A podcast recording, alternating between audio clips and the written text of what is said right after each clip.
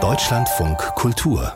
Vollbild die Bilanz der 74. Ausgabe der Berlinale sieht ziemlich gut aus, was die deutsche Beteiligung angeht. Zwei deutsche Filme im Wettbewerb und auch in den anderen Sektionen durchaus viele deutsche Produktionen. Einer dieser deutschen Filme ist Ivo, ein Spielfilm über eine ja, ambulante Palliativpflegerin. Ivo lief in der Reihe Encounters und ich begrüße ganz herzlich die Regisseurin des Films, Eva Trobisch. Guten Tag. Hallo. Ja, ihr Debütfilm war Alles ist gut, ähm, über eine Frau, die ja, vergewaltigt wurde, versucht damit umzugehen. Der Film hatte eine sehr gute Karriere, würde ich sagen. Er lief in München beim Filmfest, dann lief er in Locarno bei anderen Festivals. Und es das heißt ja immer, der zweite Film ist der schwierigste. Stimmt es? Ja, ähm, ist, es ist so ein Mythos, dass man total schwer dagegen ankommt. Ich habe ich habe mich, ähm, ich mich so ein bisschen rausgemogelt, weil ich dann erstmal geschrieben habe und dann habe ich Theater gemacht ähm, an, in, in Basel und ähm, genau und habe dadurch irgendwie ein bisschen den, den Druck vielleicht rausgenommen. Und, ähm, und dann habe ich nach Alles ist gut, der sich ja so sehr auf eine, auf eine Figur konzentriert, große Lust gehabt, äh, multiperspektivisch zu erzählen und habe an einem Drehbuch gearbeitet, was ich jetzt in zwei Wochen anfange zu verfilmen. Und das ist aber ein komplexes Projekt, weil eben viele Figuren, das heißt, ich habe lange dran geschrieben und es gibt auch viele Laien, die darin vorkommen. Und mir war klar, dass ich das während der Pandemie nicht drehen möchte. Und dann habe ich den Film, der jetzt hier in Counters läuft, Ivo, quasi zwischengeschoben, weil das mhm. ein kleineres Projekt ist, was äh, im kleineren Team zu realisieren war. Und insofern, glaube ich, habe ich mich so ein bisschen, gar nicht absichtlich, aber irgendwie aus diesem großen ähm, überladenen Druckmoment äh, rausgemogelt. Naja, hat ja offensichtlich gut funktioniert, weil Ivo läuft hier bei Encounters. Ähm, ihr Film nimmt uns mit in das Leben von Ivo, ähm, eben einer Frau, die als Palliativpflegerin arbeitet. Wir sehen sie in ihrem alten Skoda von Haus zu Haus fahren ähm, und sich dann jeweils vor Ort um Patienten, Patientinnen kümmern. Ähm, Patienten ja, die wissen, dass ihre Tage gezählt sind. Wie sind Sie denn selber auf dieses Thema gestoßen? Das waren eigentlich ein Zufall, wenn man so will. Ich hatte auch in der Pandemiezeit ähm, einen, einen Auftrag, äh, einen Pitch für einen Polizeiruf zu schreiben und habe mich dann dann so Ausschau gehalten nach äh, Kriminalfällen oder überhaupt nach Verbrechen, die ich äh, ambivalent und interessant genug finde zu erzählen und wo es eben nicht so klar ist, dass das da ein Bösewicht ist, der sein Unwesen treibt und dann von der Polizei gefangen wird. Ähm, und bei dieser Recherche bin ich beim Todesengel der Charité gelandet. Ähm, für die, die es nicht wissen, das ist die, die, eine Schwester, die in der Charité vielen Menschen dabei ähm, in ihren Augen geholfen hat zu sterben. Ähm, vor Gericht ist sie als Serienmörderin äh, verurteilt worden und sitzt jetzt hinter Gittern. Ähm, und das hat mich interessiert und fasziniert und ich habe angefangen zu recherchieren und über die Recherche bin ich dann zur ambulanten Pflege und zur ambulanten Palliativpflege und habe da relativ schnell gemerkt, dass mich das als Kriminalfall nicht so interessiert, sondern eher diese Arbeitswelt, die mir völlig neu war, die ich nicht kannte und die ich total unerzählt fand.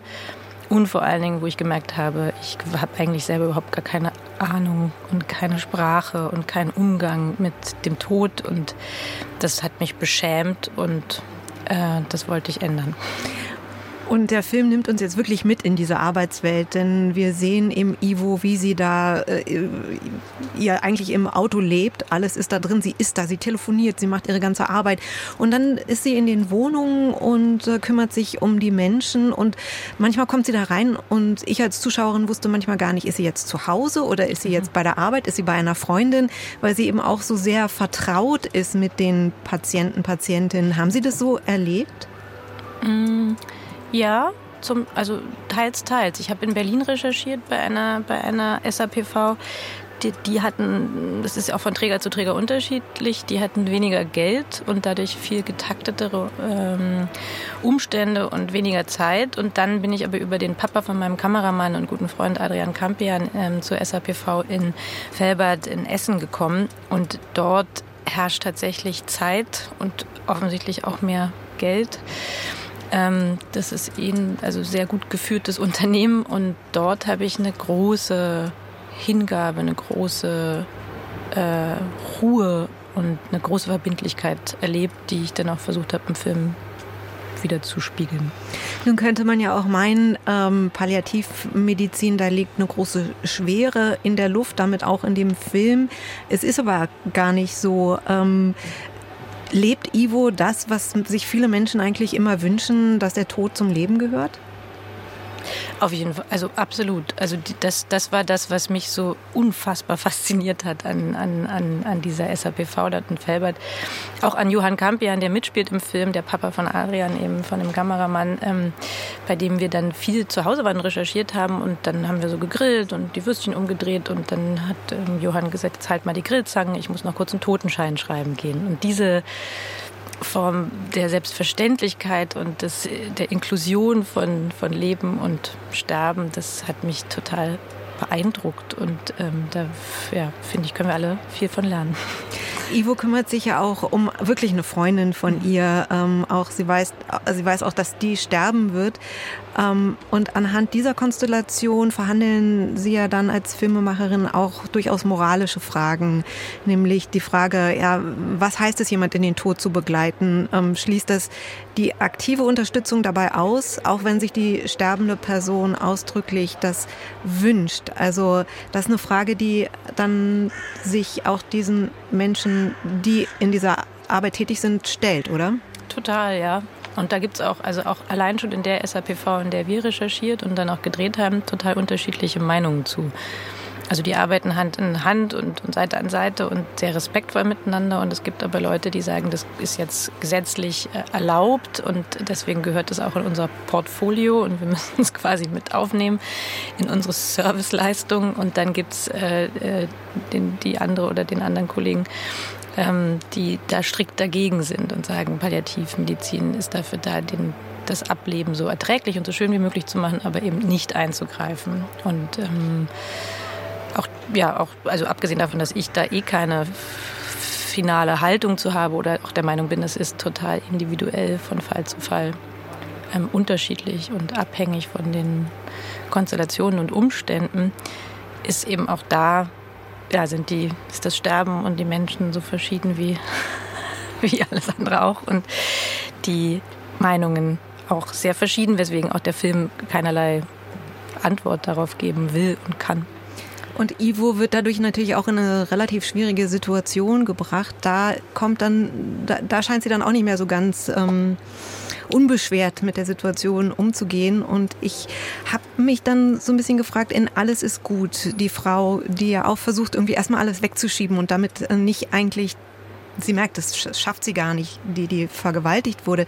Ist es sowas, dieses, diese Idee des Wegschiebens, erstmal sich nicht damit auseinandersetzen müssen und die Frage, was dann eigentlich psychisch, psychologisch passiert, ist das was, was Sie als Filmemacherin auch interessiert? Wegschieben würde ich es nicht nennen. Und Ivo schiebt es, glaube ich, auch nicht weg, sondern sie versucht sich dazu zu verhalten auf ihre pragmatische Art und Weise. Ich glaube, ich habe einfach eine Schwäche für tapfere Figuren.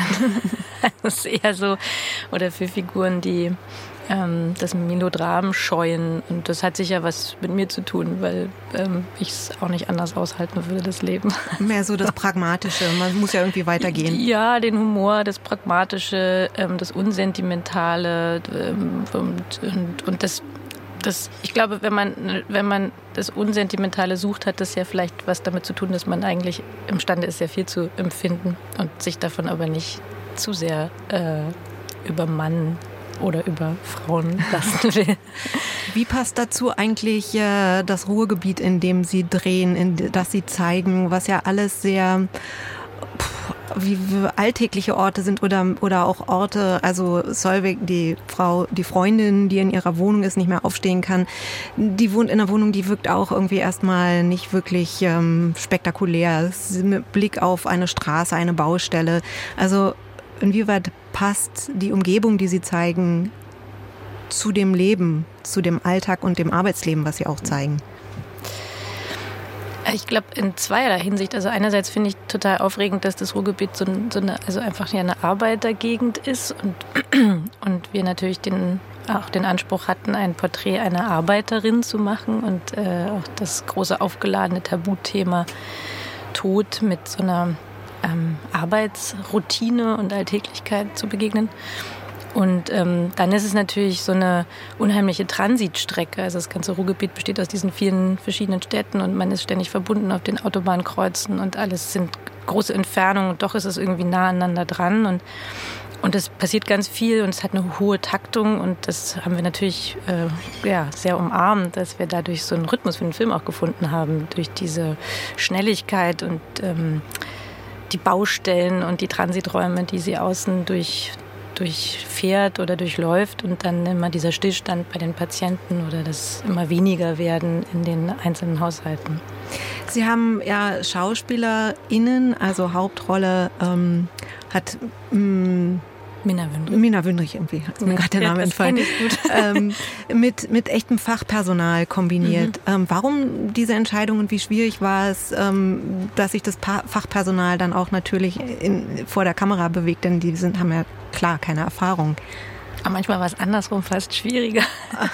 Also ähm, ja, das, äh, das, war, das, das, war eine, das war ein Weg dahin, das so zu entscheiden. Also erstmal war klar, dass ich mit Schauspielern arbeiten will. Die waren auch relativ früh gesetzt. Und dann ähm, war aber auch klar, dass wir, dass, dass ich auf jeden Fall einen extrem realistischen Zugang zu dem, zu dem Stoff suchen wollte, das Gefühl habe, wenn, muss ich dem irgendwie gerecht werden und das wirklich porträtieren und das ernst nehmen und dann nicht irgendwie so ein, so ein reines Drama reintopfen und mich eigentlich mit dem Berufsstand nicht auseinandersetzen.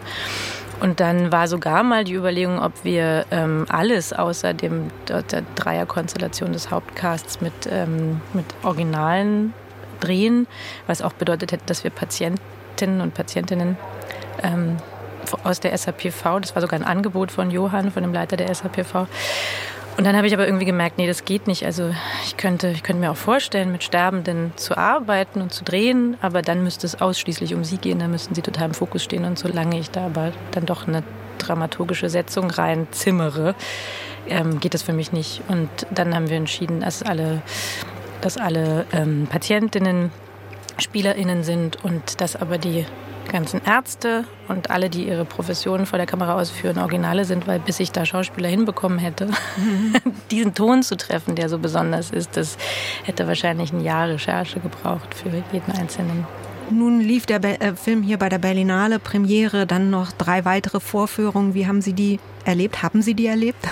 Ja, also ich habe eine sehr, sehr schöne Premiere erlebt. Das ist natürlich das Tolle, wenn man in Berlin ähm, Premiere feiert und nicht irgendwo anders, dass man dann sehr viele vertraute Gesichter und Freunde auch begrüßen kann und zusammen feiern kann. Ähm, also wir hatten eine sehr schöne Premiere und dann war ich noch bei der zweiten Vorstellung in meinem Lieblingskino, dem International. Das war auch toll.